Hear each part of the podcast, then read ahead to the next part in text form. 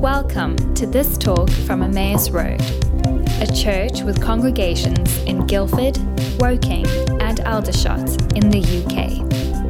To find out more about who we are and what we're up to, please visit us online at emmausroad.com. Uh, Vision Sunday, this is really one of the most exciting and certainly one of the most important Sundays in the entire year for us as a church as many of you all know. It's the time where we pause, we take stock, we say, How are we doing? What's God saying to us? And where is the Holy Spirit leading us over the coming year? Uh, and uh, this isn't just like a one off Sunday. This is part of a very careful uh, and prayerful process that actually began before Christmas, believe it or not, with the elders of the church, the town pastors, the trustees talking and praying together and seeking to listen to the Lord. What, what do you want of us in the coming year? And then we've had the family business meeting. Many of you were there, where we spent time listening to the Lord and saying, What do you want to say to us? And then uh, we get really practical. We say, Okay, we sense God is saying this, and uh, how much is going to cost? And uh, then we drop a, a budget. And uh, that's the exciting bit. And then the challenging bit is then uh, uh, I, I, get to stand in front of you all and say, okay, we think God's saying this, and this is how much it's going to cost. And if you're able to give, you're excited to uh, contribute towards this, please do so.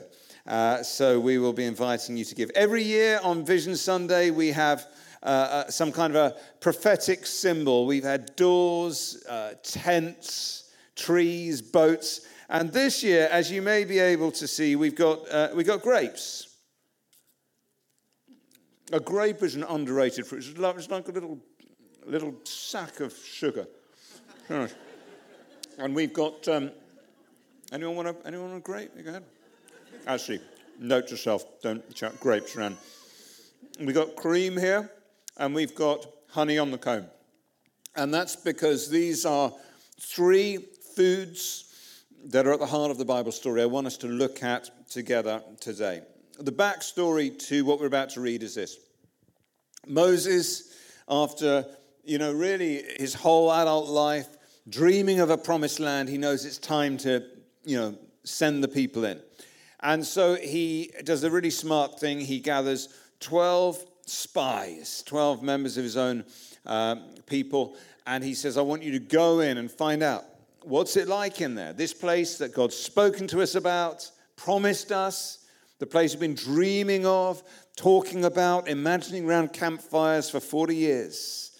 What's it like? And what are the challenges we're going to face? And so the 12 spend six weeks uh, yomping around Canaan, um, just scouting things out. And then, as we're about to see, they return to Moses with a very mixed report. Uh, so, if you're able to do so, let's stand out of reverence for God's word. This is Numbers chapter 13, and we're going to read verses 26 to 33. I'll just read it to you. We've got the words on the screen. They came back to Moses and Aaron and the whole Israelite community at Kadesh in the desert of Paran. And there the twelve reported to them and to the whole assembly and showed them the fruit of the land.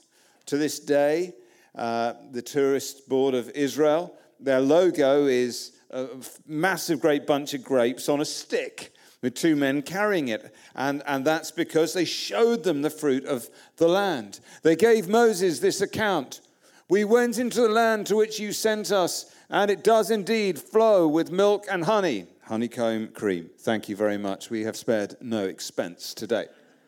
Here is its fruit. But the people who live there are powerful, and the cities are fortified and very large. And we even saw descendants of Anak there. Do I hear a boo for Anak? Hmm, yes. The Amalekites live in the Negev. we don't even know who these people are. Uh, the Hittites, Jebusites, Amorites, and Marmites live in the hill country, and the Canaanites live near the sea and along the Jordan. Then Caleb silenced the people. It's a dramatic moment. He silenced them. He says, Shut up! before Moses, and he said, We should go up and take possession of the land, for we can certainly do it.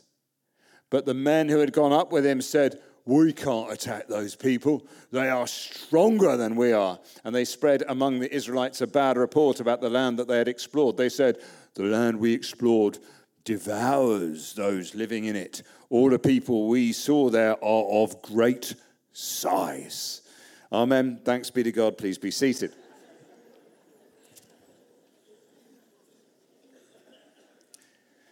So the 12 come back having seen the same things, but with a very different perspective. The 10 focus on the incredible problems, and the two, that's Josh and Caleb, focus on the incredible potential. It is indeed a land flowing with milk and honey, grapes, and everything else. And yeah, yeah, yeah, there's giants and there's fortified cities. But the 10 focus on the problems. There's giants, there's fortified cities. If you like, the 10 are yes, but people. Yes, it's great, but there are giants. And the two are but yes people. But there's a lot of problems. But yes, we can certainly do it.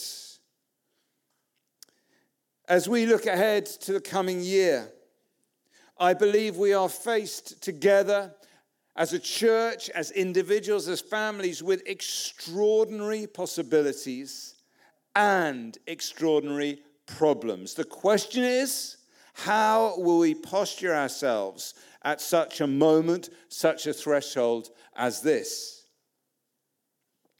Extraordinary possibilities as a church. You know, everywhere's growing. Just shot over here from Aldershot. Amazing, unbelievable what's happening there. Children everywhere. 180 adults now in, in Aldershot.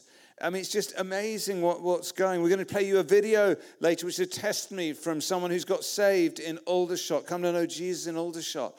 And it's amazing what's going. Uh, Woking is, you know, starting to, we're going to have to start another service because it just can't, can't fit. There's such possibilities. But we are also, let's be honest, facing extraordinary challenges. There is an increasingly hostile culture in which we are all swimming. You remember it was just a few months ago the English and Welsh Church uh, or Belief Census reported the first time in any of our lifetimes the number of people in this nation calling themselves Christian is lower than 50%. There is a continued cost of living crisis. Inflation is beginning to slow down, thanks be to God, but the, the price of food keeps going through the roof. Amen? Like every time you're at, at, at Tesco's or Lidl or Aldi or Sainsbury's or Waitrose, you're still shopping at Waitrose. Raise your hand. Raise your hand if you're still shopping at Waitrose, because we're going to clock you because the offering's coming around a bit later. and frankly, if you're still shopping at Waitrose, you can give. Oh, you can give. You're not even at Tesco's yet, let alone Lidl. We have a continued cost of living crisis. And then, of course, in our own lives, each of us has got very real giants.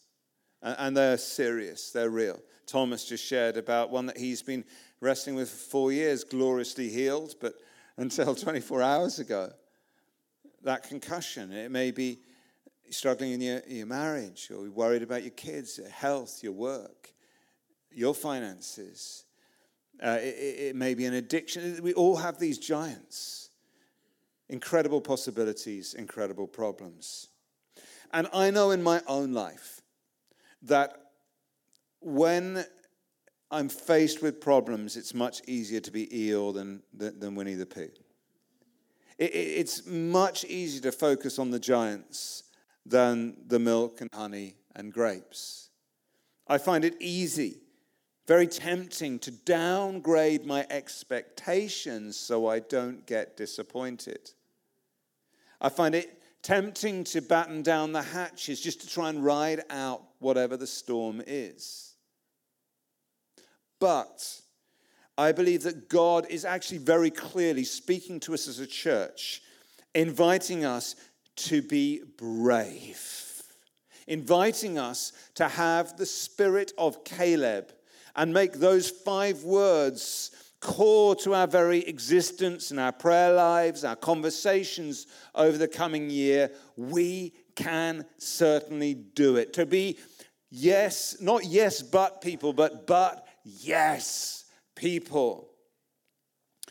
And uh, why do I say God's speaking to us? Well, one of the examples, some of you remember a few weeks ago, Edwin, who's probably here somewhere, uh, the Lord just touched his life in the worship and he's deeply moved. He saw wave upon wave of people, broken people, needy people being brought to the, to, to, the church. And he came up and he shared it here, standing right here. And he said, I, I just believe the Lord is saying, Get ready. Are you ready for what I'm about to do? And that would have captured my attention at any time. But then, as he was sharing it, Chris Leach messaged me and said, I had the same vision at family business meeting but I, I just didn't share it. And so then uh, God really had my attention. We must get ready for the wave upon wave that is coming. Will we be yes, but, or but yes? Will we be intimidated by all the problems, or will our posture be, we can certainly do it? And the possibilities really are, I'm not just hyping this up, extraordinarily exciting. We've been number crunching, and uh, I can tell you this, and, and, and you've been given handouts on the way in. But firstly, as a church family, we are growing. Over the last year, we grew by 400 people, more than 400 people actually, over the last year, which would be amazing any time. But at a time where the church across the nation is declining, this is a wonderful thing to be part of what God is doing here. I've talked about what God's doing in Aldershot. But here in Guildford, he's doing something I could focus anywhere, but let me just focus uh, on young people, what God is doing amongst young people, because we all carry that burden so deeply, don't we? In this congregation under Adam and Hannah's brilliant leadership. Uh, as we look at the stats amongst uh, young people in this congregation, we now have uh, 65 students, university students. We now have 67 young people, and we have, get ready, 115 under 10 year old children. That is both wonderful and terrifying simultaneously.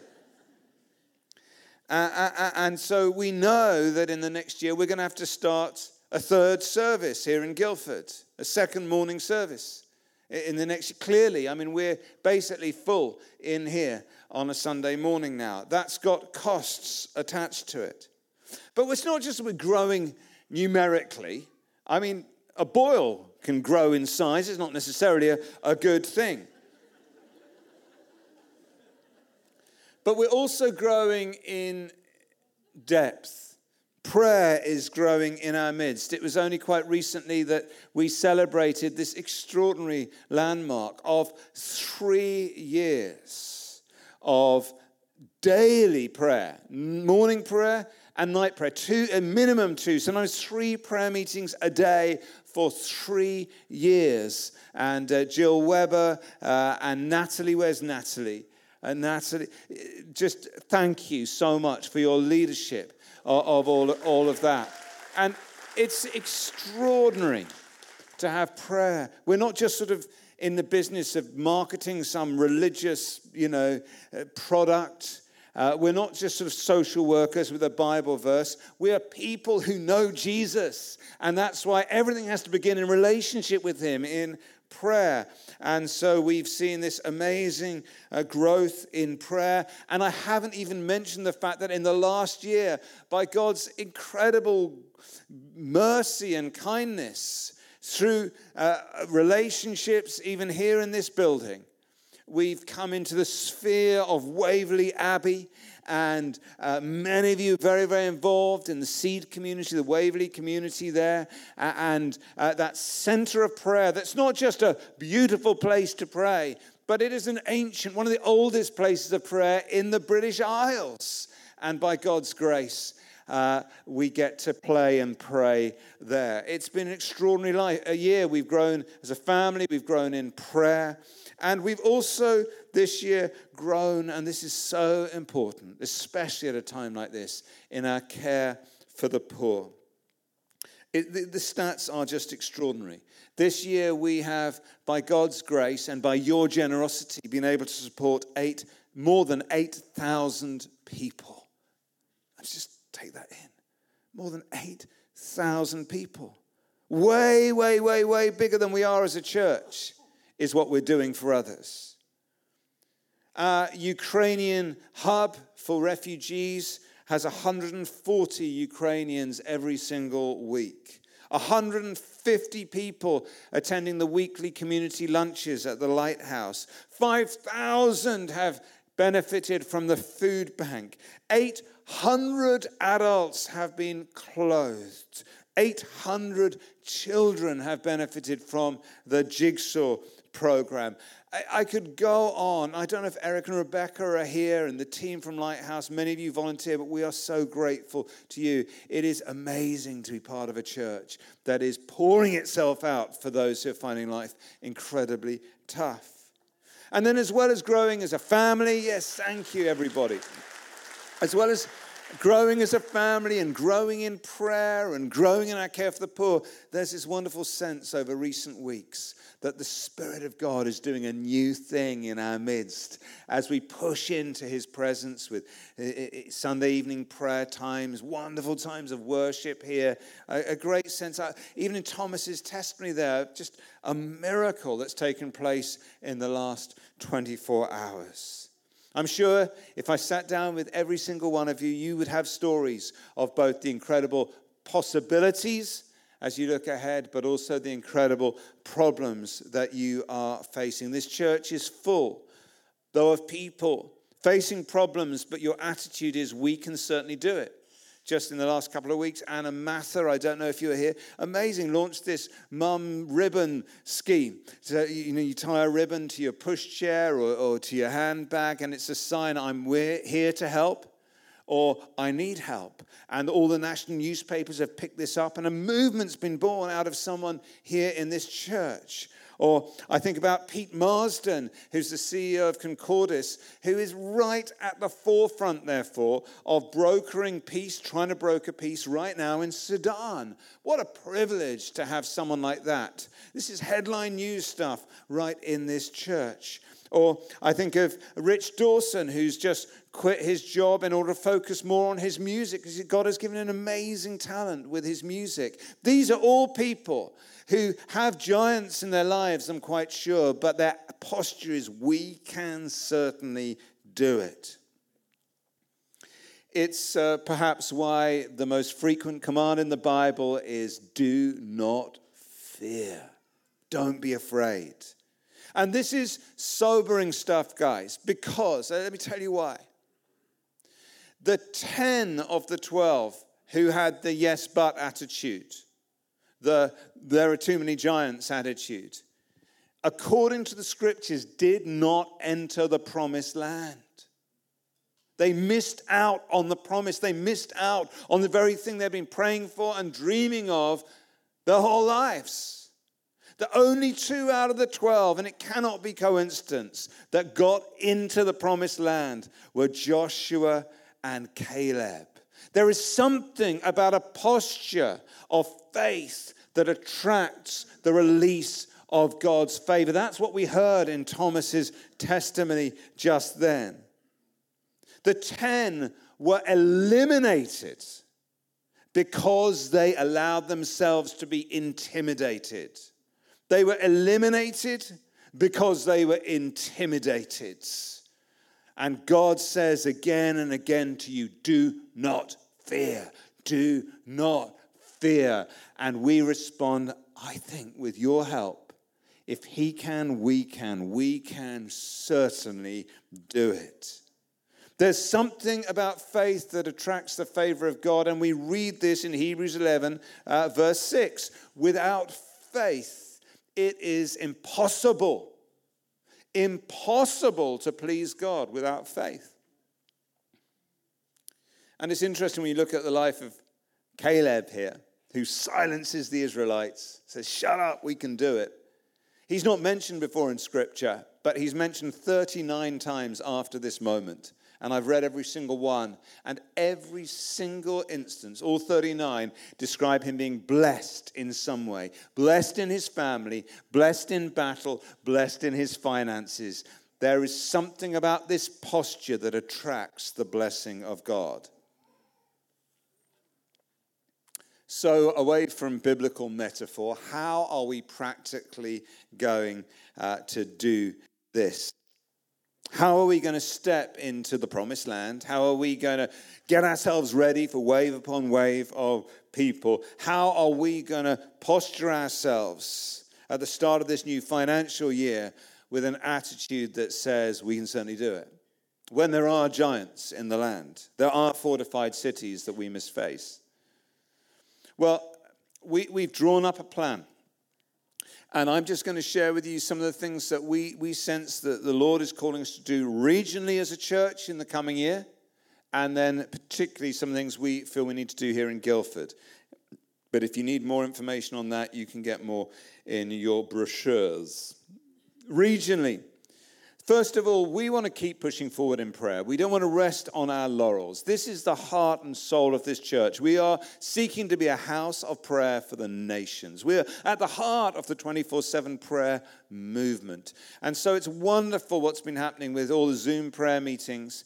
But it was even more wonderful when we reopened the 24 7 prayer room recently. It's thrilling to see 24 7 prayer happening in Aldershot. And what Jill and Natalie and the team are dreaming of is wouldn't it be incredible if we could raise a canopy of continual prayer across this region in this season, whereby there is always a 24 7 prayer room happening in either Guildford or Woking or Aldershot through the whole year, passing the baton one to the other. And I should have said in Waverley as well, of course. That's got costs attached to it. Another thing that we're sensing for the coming year is we would like to gather the whole church together, 1,200 of us, at Waverley Abbey once a term, put up a massive great tent, baptize people in the lake there, uh, play British Bulldogs. Anyone here remember British Bulldogs? It's probably illegal now, but we're going to do it anyway.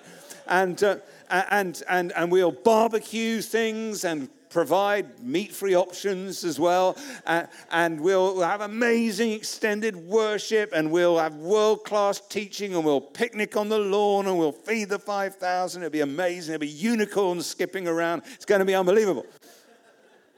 And I just thought, great, let's do it. And then someone tediously explained to me that it's very expensive to get tents and PA and all the rest of it. So apparently it's lots of money. But it's going to be marker moments for us all to get to know one another and to celebrate God together and bring our friends and get baptized.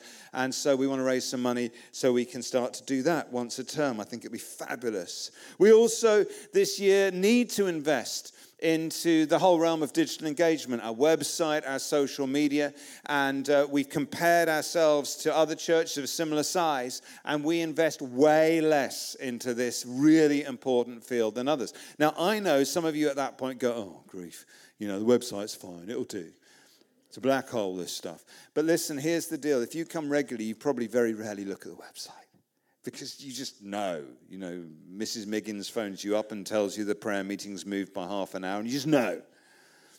But listen, when you invite your friends to Emmaus Road, or you tell them about church, I guarantee the first thing they do long before they walk through the doors is they Google it. And what we get blind to is it's our shop window. imagine a store in the high street there that's got amazing stuff on sale but they just totally ignore or have rubbish uh, stuff in their shop windows. Listen, our, our website's good, but it's not yet good enough for those who are not here, for those who don't yet know Jesus, for those who are inquiring. And we, we just need to invest into that in the coming year just to keep up with things. Uh, also, uh, this year, uh, and this is really practical, so some of you will zone out at this point, but some of you will go, oh, at last, a really practical thing. We've got a few buildings. We've got the Founders Studio. We've got, you know, a couple of buildings in Aldershot now, obviously the Lighthouse. And poor old Alan Buckland is trying to sort of manage all these buildings as well as everything else. He, it means he gets called out at one in the morning when we've got Rosemary Alley has turned into a whitewater rafting place and we are flooding again in the prayer room. And we just need someone to help manage some of the properties. And I know some of you like, oh, we don't really need to do that. But some of you are a bit more practical. Like, you know, you're good with a, a, a electric drill and you understand at this moment, oh, yeah, that's probably quite important. So we, we need to do that. Here in Guildford, uh, we uh, have a number of things we're, we're, we're, excited to be looking to do in the coming year. And right at the top of the list, unfortunately, is one of those I've got to be most uh, careful in what I say about for many reasons. But you all know that we have been dreaming and praying like the people of Israel in wandering in the wilderness, dreaming of a promised land, of a lighthouse in Guildford a center from which we can care for the poor uh, uh, uh, and bind up broken hearts and minister. And we know there's great need. There's wealth in Guildford, there's great need as well.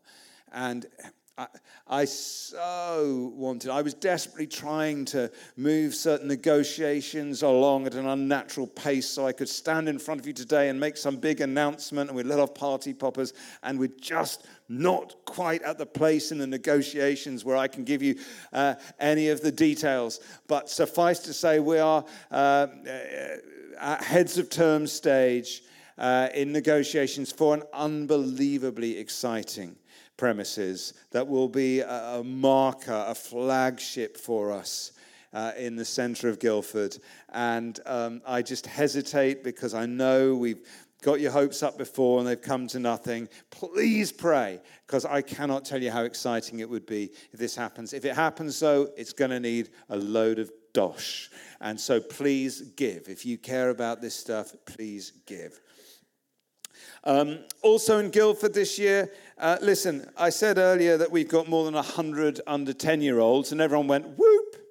But we only have one person working with the children, like in any sort of formal capacity, uh, dear Claire. And, and guys, if any of you ever tried to do a children's party with just one person and any more than about 10, you know it took five years off your life this is a hundred children. We need to invest more with our children. in fact, we want to grow way beyond uh, a uh, hundred children. We want to have hundreds of children hearing about Jesus. And, and if they have any spare time in the week, we'll put them in local primary schools, sharing the good news there, and all the rest of it. So we'd love to invest in another children's pastor. Um, we also, I mentioned it earlier, but we need to, it's not just we want to, we need to plant a second service in the morning here in Guildford, and there are costs associated with that. Uh, some of you will know that from time to time we rent out the mill. That's the building just on the left when you go out there. It's a great space. We would like to be able to do that every week for our young people, to give them just an amazing space to grow our youth work there. But it's quite pricey. How much is it each time? 300 a week. I actually thought our worship pastor just did a rude sign at me, but he didn't. Uh, three, three, 300 uh, pounds every time. But you know that when that breaks down per head uh, for the young people, and you know how difficult it is being a Christian young person, let alone a young person who becomes a Christian, that 300 quid a week is really good value for money. So we'd, but, but scale that over the year, there's serious costs there. And it enables this to become a campus where we got founders, the mill, and uh, Yvonne Arnaud. And then here's another thing in Guildford.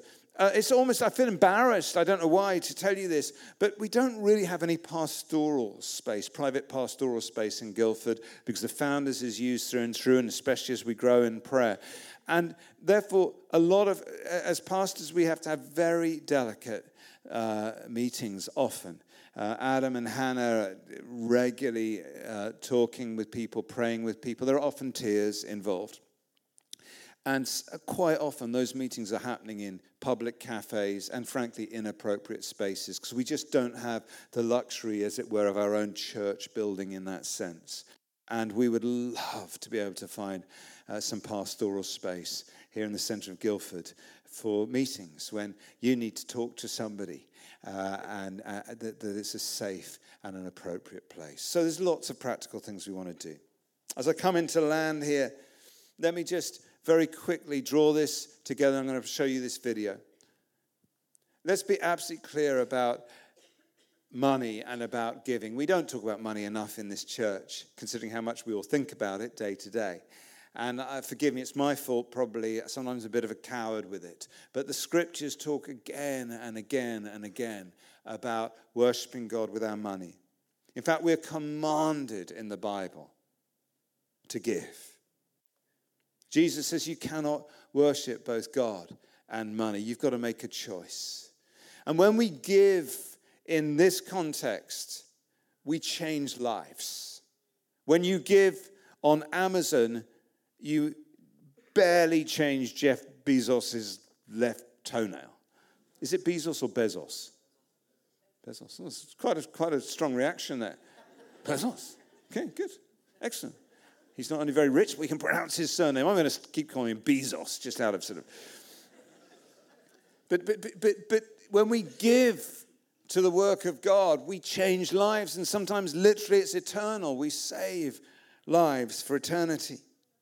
When we give in this context, it's an act of worship that says, God, I worship you, not money. And we live in one of the most materialistic parts of the world at one of the most materialistic times in history. And in theory, we believe all our money is God's. But then, if we're doing that, why don't we give 10% back to Him? It's just a token of all that He is giving to us. That's the tithe, the biblical uh, guideline there.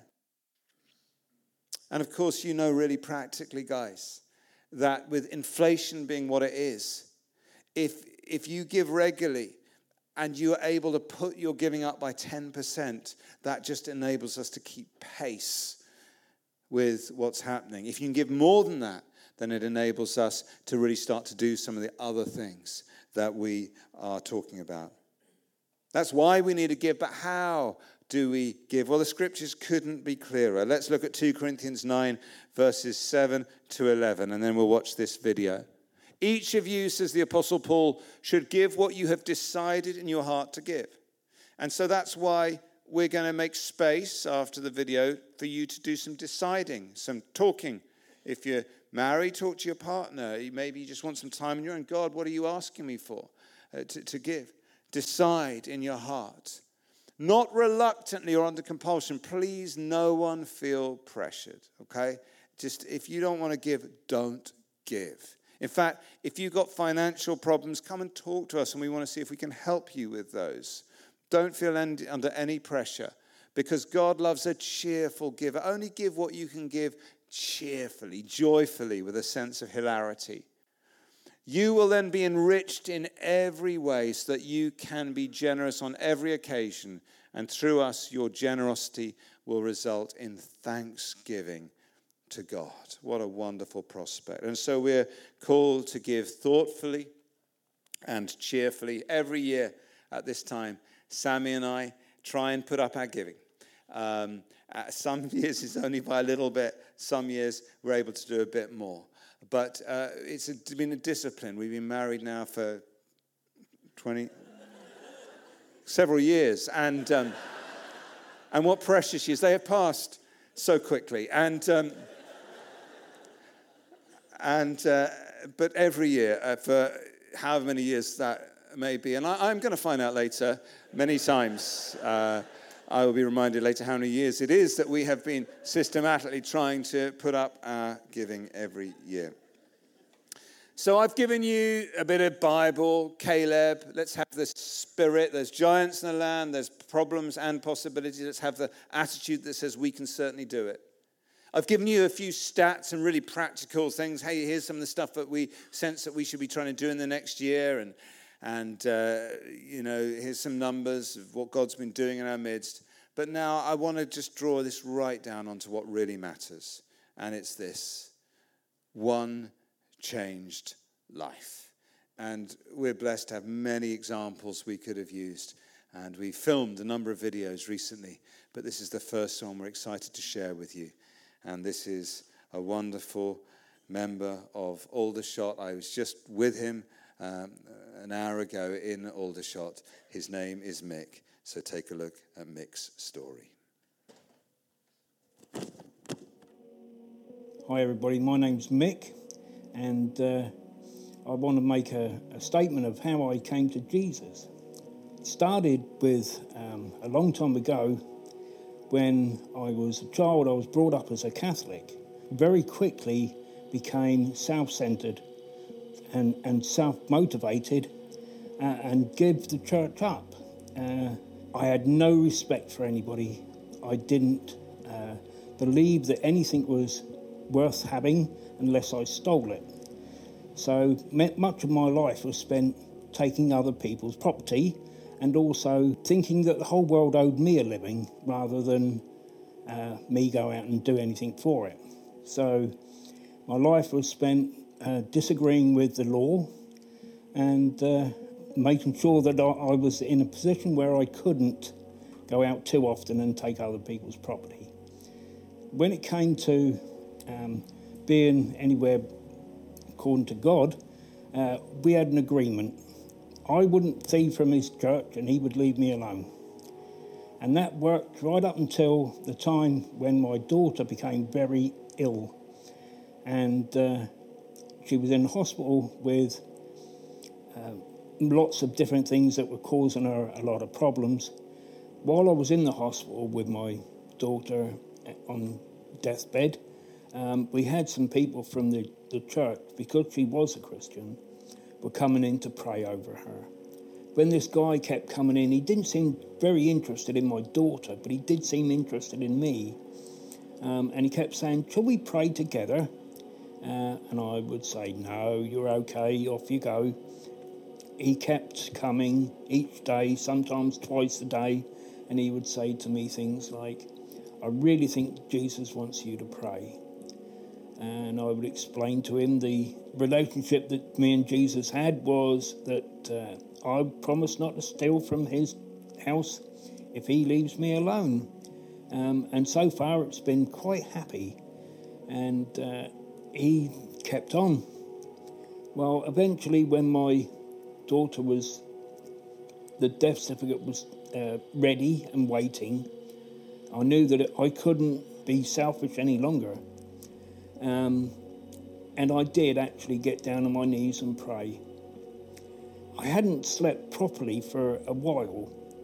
When I did fall asleep, it and woke up the next day, um, I was frightened that I had missed the very point of where my daughter, I wanted to hold my daughter's hand when she died. So I went to the, the nurse and, and asked her where they'd take my daughter. Um, and they said that uh, they were turning the machines off when she showed signs of life. They had to turn the machines back on. When uh, the people from the church come in to do their prayers. I told them that what had happened, um, that she had, the, the hospital had saved her and uh, she was not dying now. And the chap that kept coming round asking me to pray was standing at the back of them all. And he looked over at me and he said, You prayed. And I was, the first words I said was, No, I didn't. Um, and he looked a big smile, and I have not seen that man since. I approached several people from the church that she went to, and they definitely said it was not him. After telling somebody about this, my only conclusion is he was an angel. And one of those things that makes me think that is when he was talking to me, it was at eye level. When he was talking from the back of somebody, he was looking over them as though he was standing on a box of some sort, but there was no box around. Uh, so I naturally assumed that he was my angel. I've had many instances since then of things happening that are quite unexplainable. Eight days later, my daughter walked out the hospital. I hadn't seen my daughter walk for many years. She asked me if I would go to church because she was going to church um, and because I made a promise to God that I would do all I can to thank Him each day for giving me her back. Um, that's what I done. I got to one church that where the pastor was talking about baptism, and I thought, this if I'm going to do this, I've got to do it all for for God and not for me. So I was baptized, and uh, my life today is completely changed. I haven't been arrested. In fact, I haven't even stolen anything from anybody for many years. So if you're if you're thinking about praying or you're thinking about giving up an addiction, ask the Lord. He's, he's helped me and he can help you as well.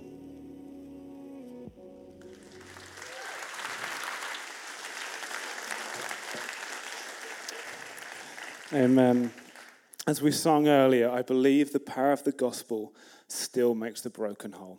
And that's what we believe, and that's what everything you've heard is believing there's more people out there with stories like this that we ought to impact with the good news of Jesus. And so I'm just going to explain a little bit of the nut and bolts of how we're actually going to respond this morning.